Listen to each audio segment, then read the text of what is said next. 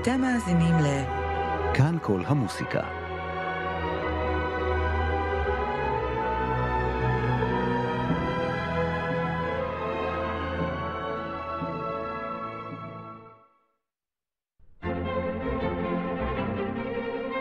מגזין כאן כל המוסיקה. עורכת ומגישה יוליה צודיקס.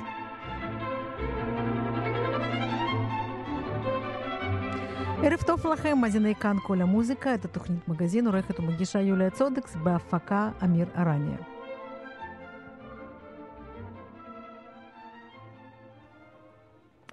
ליאת סבא, צ'לנית והמלחינה, יוצאת עם עיבוד מוזיקלי מקורי לתפילה אבינו מלכנו, לצ'לו ופסנתר. ליאת, שלום לך. שלום, יוליה. אז איך נולד הרעיון? נולד הרעיון שהקלטתי את כל האלבום.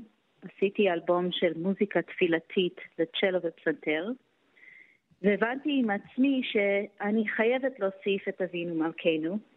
זאת תפילה שאני גדלתי איתה, וזה בעצם נכנס לדיסק, התפילה אולי הכי חזקה של העם שלנו. ואנחנו אמרנו שזה לצ'לו ופסנתר, אז צ'לו בעצם מנגן את המנגינה, והפסנתר הוא מין באוסטינטו כזה, כן? נכון. כדי להבליט את מה שצ'לו עושה. את יודעת, בדרך כלל אנשים הם הולכים עם ההרמוניה, עם הפרוגרשן, ההרמונים, עם התפילה הזאת. אבל מאוד לא רציתי לקחת את הכיוון הסטנדרטי עם התפילה, בגלל שאיכשהו זה הופך את זה להיות כמו כל מגינה אחרת. ברגע שהוצאתי את ההרמוניה, כמו שאת אמרת, המנגינה הפרק הרבה יותר, ובצורה הרבה יותר חזקה, ובפנים איכשהו. כן. זה מאוד יפה ומאוד מקורי. ואנחנו נשמע את זה עוד מעט, אבל לא לפני שאני שואלת אותך בכלל עלייך. ספרי על עצמך. זהו, אני, כפי ששומעים מהמבטא, לא מפה במקור, אני באתי מארצות הברית, ועליתי לארץ לפני 10 שנים. באתי מניו יורק, ושם הרקע היה מוזיקה קלאסית מאוד אינטנסיבית ומאוד מאוד תחרותית, קצת מסלול של ניו יורק, הייתי אומרת. אבל קצת לפני שעליתי לארץ, התחלתי לשנות את הסגנון מוזיקה שרציתי לנגן, ואת היחס למוזיקה, קצת יותר ממקום של אהבה, במקום ממקום של דרישות ודברים שהייתי צריכה לעמוד בהם. ושם גיליתי את הצד של המוזיקה אתנית, ודווקא כזה הרקע האישי שלי כחצי מרוקאית. אז זה מאוד השפיע על הרצון לעבור גם לישראל ולהתחיל להתעסק עם מוזיקת עולם.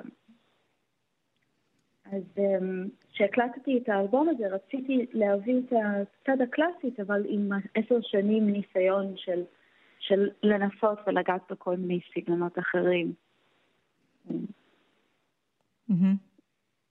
ועם מי, את משתפת פעולה עם הרבה מוזיקאים, אני מבינה, כן? כן. גם פה בארץ וגם מחוץ לארץ. כן. אני מנגנת 4-5 שנים כבר עם הרכב שנקרא גולסה. הם עושים שירת נשים מתימן, בעיבודים קצת של מוזיקה קלאסית אפילו, ורביעה, ואיתם באמת נסענו כמעט בכל העולם בשנים האחרונות,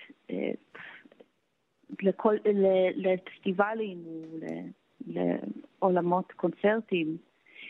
גם ניגנתי תקופת זמן עם שי בן צור, שמשלב מוזיקה הודית עם מילים בעברית, ואיתו הגענו עד ללונדון.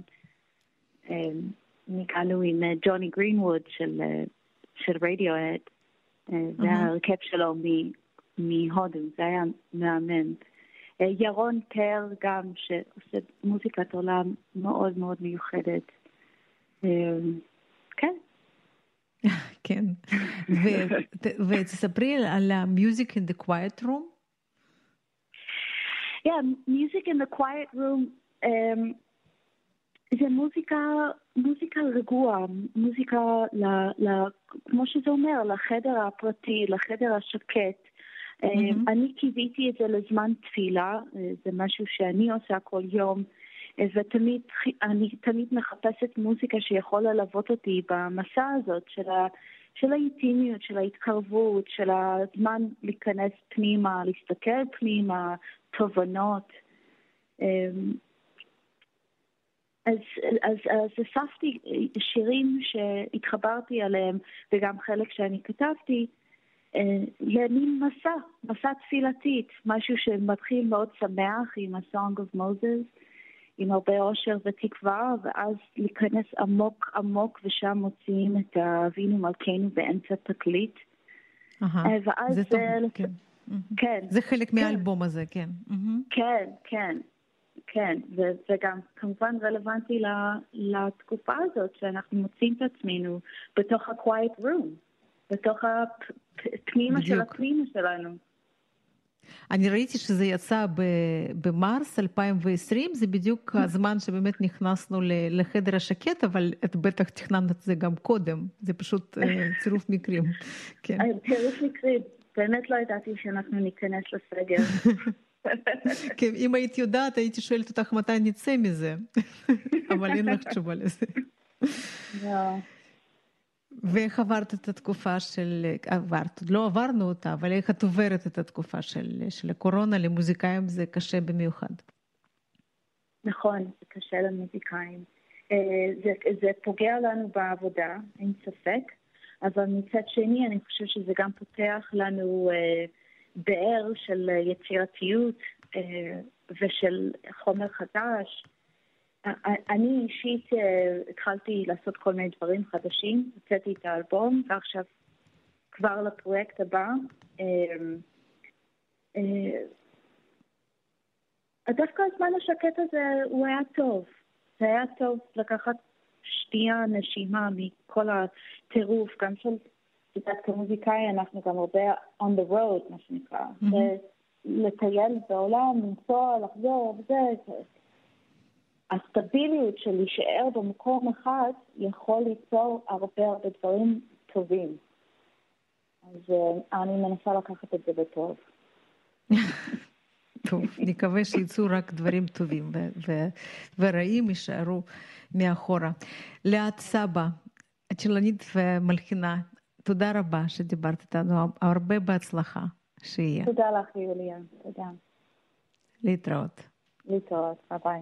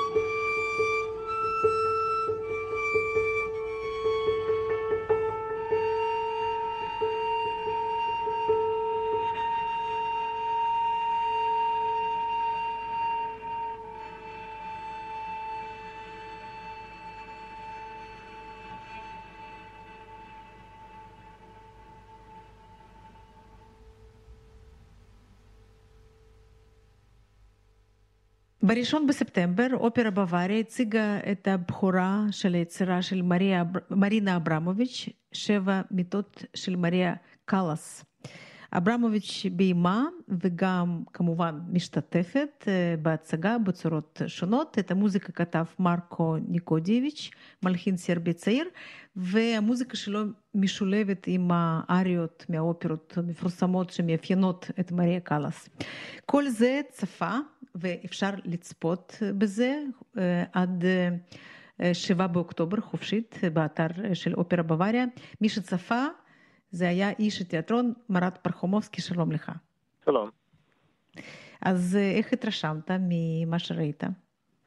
אז קודם כל חשוב לי להגיד שבאמת אם יצא הדבר הכי טוב מהמצב שכולנו נמצאים בו, מהקורונה, זה באמת האפשרות הזאת שמיטב התיאטראות ובתי האופרה ברחבי העולם מאפשרים לנו פשוט לראות יצירות עכשוויות, אונליין, בעצם בלי הצורך להיות שם. אז מהבחינה הזאת זה באמת היכולת להרגיש שהנה צפינו ביצירה חדשה של יוצרת חשובה, אגדית, בזמן אמת, אז זה כבר טוב. היצירה עצמה, זאת הדעה שלי, קצת יותר מורכבת. מכל מיני סיבות אני אשמח לפרט מה את רוצה. כן. אז קודם כל שוב, מרינה אברמוביץ', שוב למי שלא מכיר, היא באמת פחות או יותר השם הכי גדול והכי מזוהה עם אומנות המיצג, עם הפרפורמנס ארט.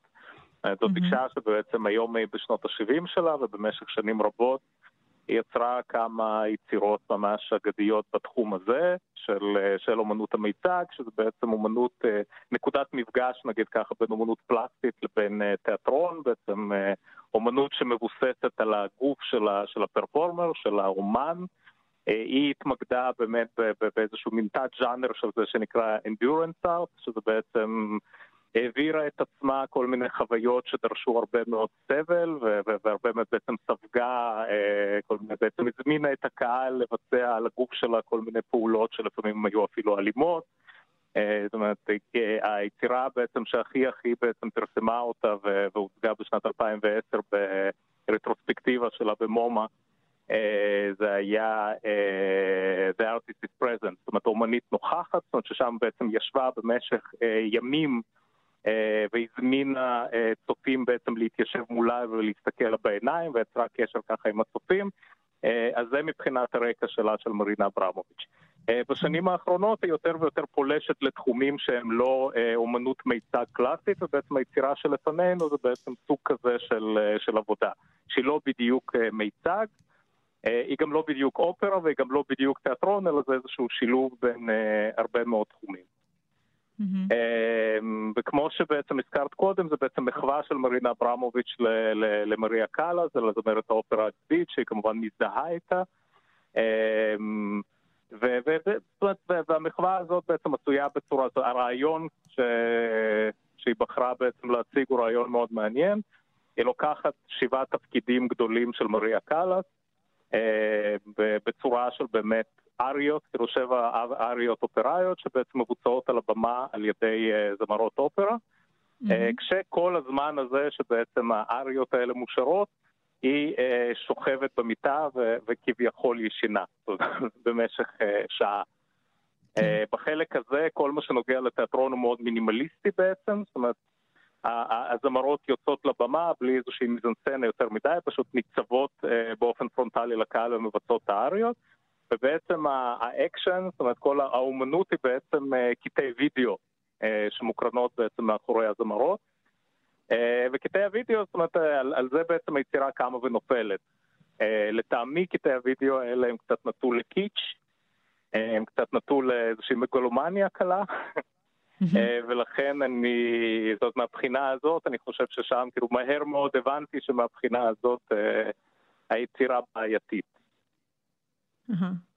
שזה למשל מה, היא מסולמת שם עם הנחש ועם כל מיני... כן, בדיוק, זה בעצם מחוות, כל אריה בעצם, שוב זה קצת לא מדויק, כי בעצם זה לא ממש, אני לא חושב שכל האריות הן באמת אריות של מוות, זאת אומרת לפעמים נגיד במקרה של קרמן זה פשוט אריות מאוד מפורסמות, אבל בגדול הרעיון הוא שזה מין סצנות מוות.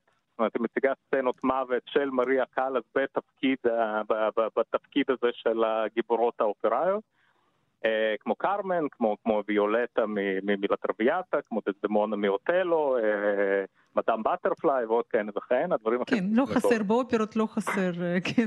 בדיוק, לא, אבל באמת הכי פופולרי והכי מפורסם, זאת אומרת שממש אין שם שום דבר איזוטרי, ובקטעי וידאו זה מין גם כן, זה מין פרפרזה שלה, כן, זה לא בדיוק, היא לא משחקת ממש את העלילות של האופרות, אלא מין... למשל, בסצנת המחנק של דזדמונה, אז באמת רואים שם מין נחש מתלפס על הגוף שלה, ובסופו שלו היא נחנקת על ידי הנחש, או שבמקביל, זאת אומרת, כאילו, כמחווה לחרקירי של מדאם באטרפליי, אז היא מסתובבת עם גבר ועם ילד באיזשהו אזור רדיואקטיבי, ואז היא מסירה את החליפה ובעצם מתאבדת, אז כל מיני דברים כאלה. לטקסט, כן, כן. כן, בלי טקסט, מה שיש זה בעצם המוזיקה של האריות האלה, הכל מאוד כזה בסלואו מושן ומין תאורה מאוד כזה, עוד פעם, זה נורא קיץ' בעיניי לפחות, וגם כן הכל מאוד, כאילו בעצם שם את הזרקור על מרינה אברמוביץ', על הגוף שלה, על ההופעה שלה, לכן באמת הייתה לי רוב הזמן מין תחושה לא נוחה, שזה באמת מין משהו קצת מגלומני ואגוטריפי שלאו דווקא משרת היצירה, אלא בעצם שהיא מסגרת למרינה אברמוביץ' להופיע ולהציג את עצמה. למרות שלצידה גם מופיעת שחקן בשם ווילם דפו, שהוא שחקן אמריקאי מאוד מפורסם, שגם הוא שיתפו פעולה בעבר, אבל אותו כזה הוא די מפנה לה את הבמה.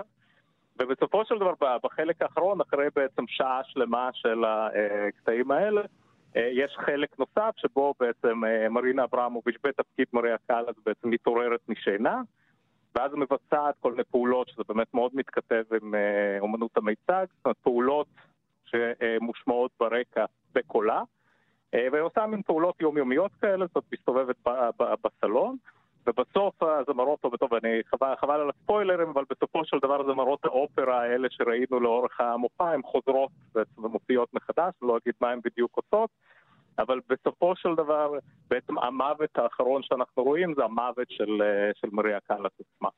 אז אני אשמור על זה מאורפל. כן, בוטום ליין, כדאי לראות את זה?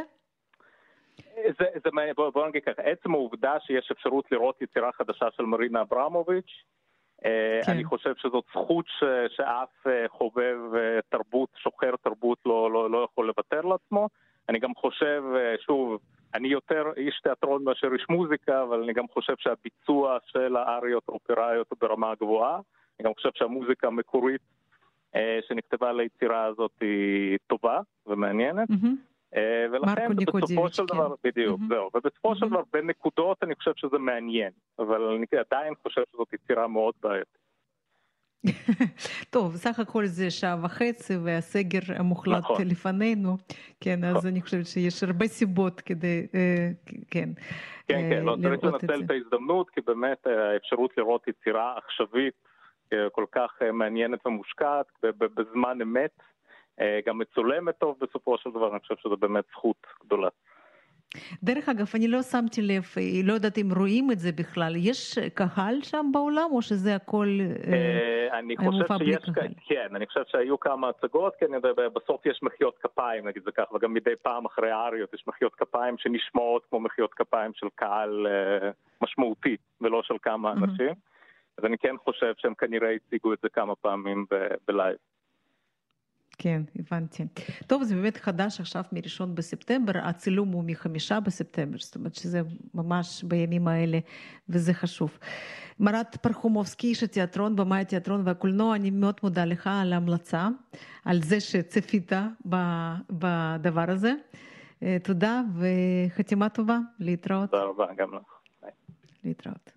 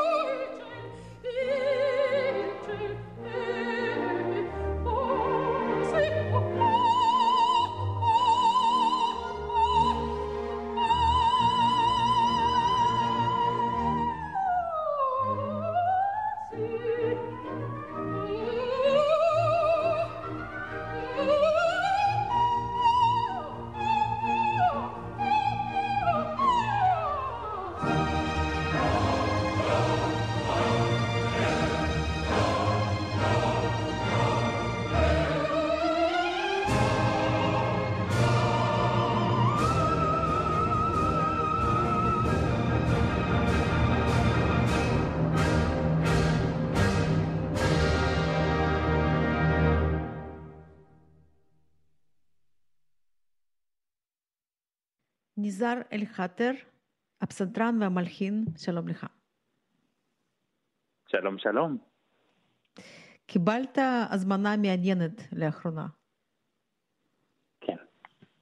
מספר, מה זה היה?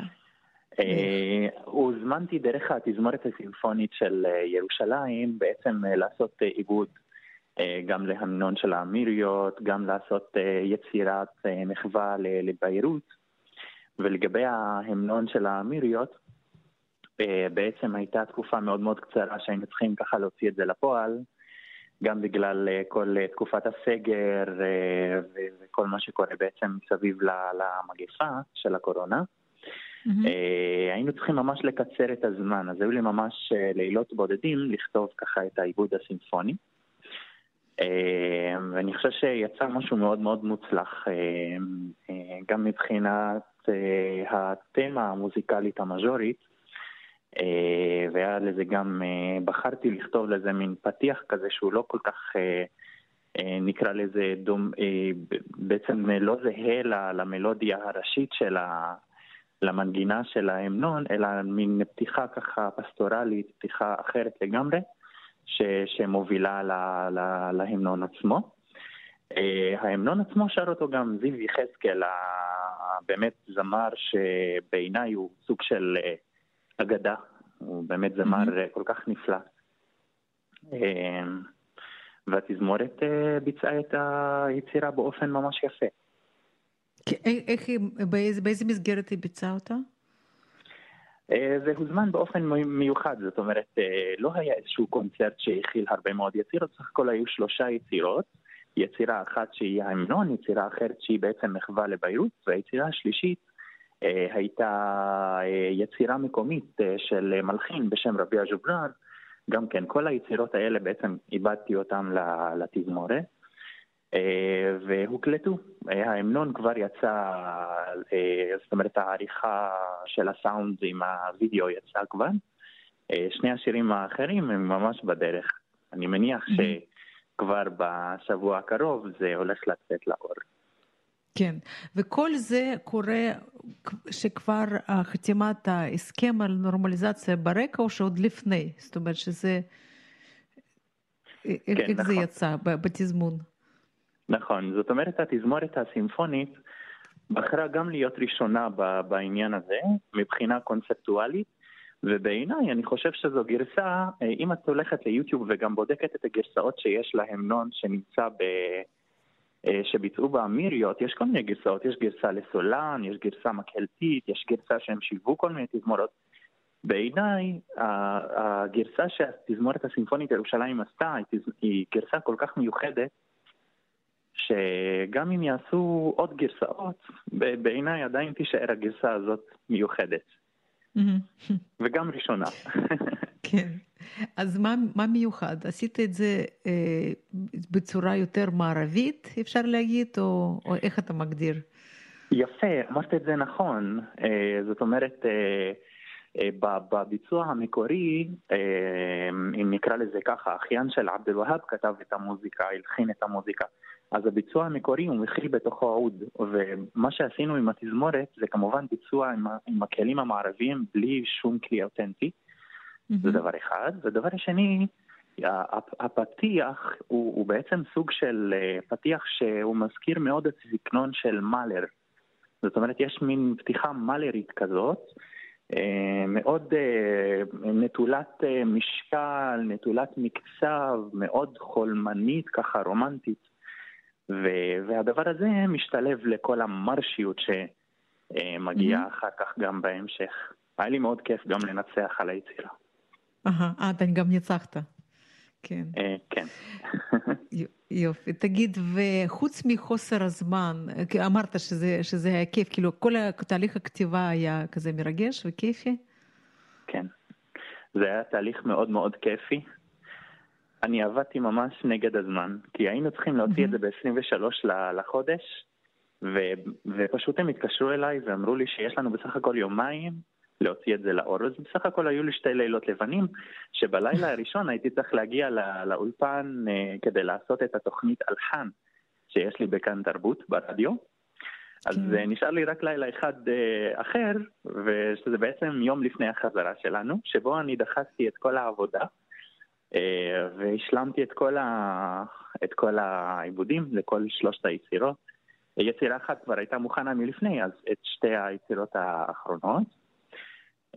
זה היה ממש לעבוד נגד השעון. זה היה לי לילה לבן, שבו אני סיימתי את העבודה, התקלחתי, התלבשתי, והלכתי לעשות את הביצוע.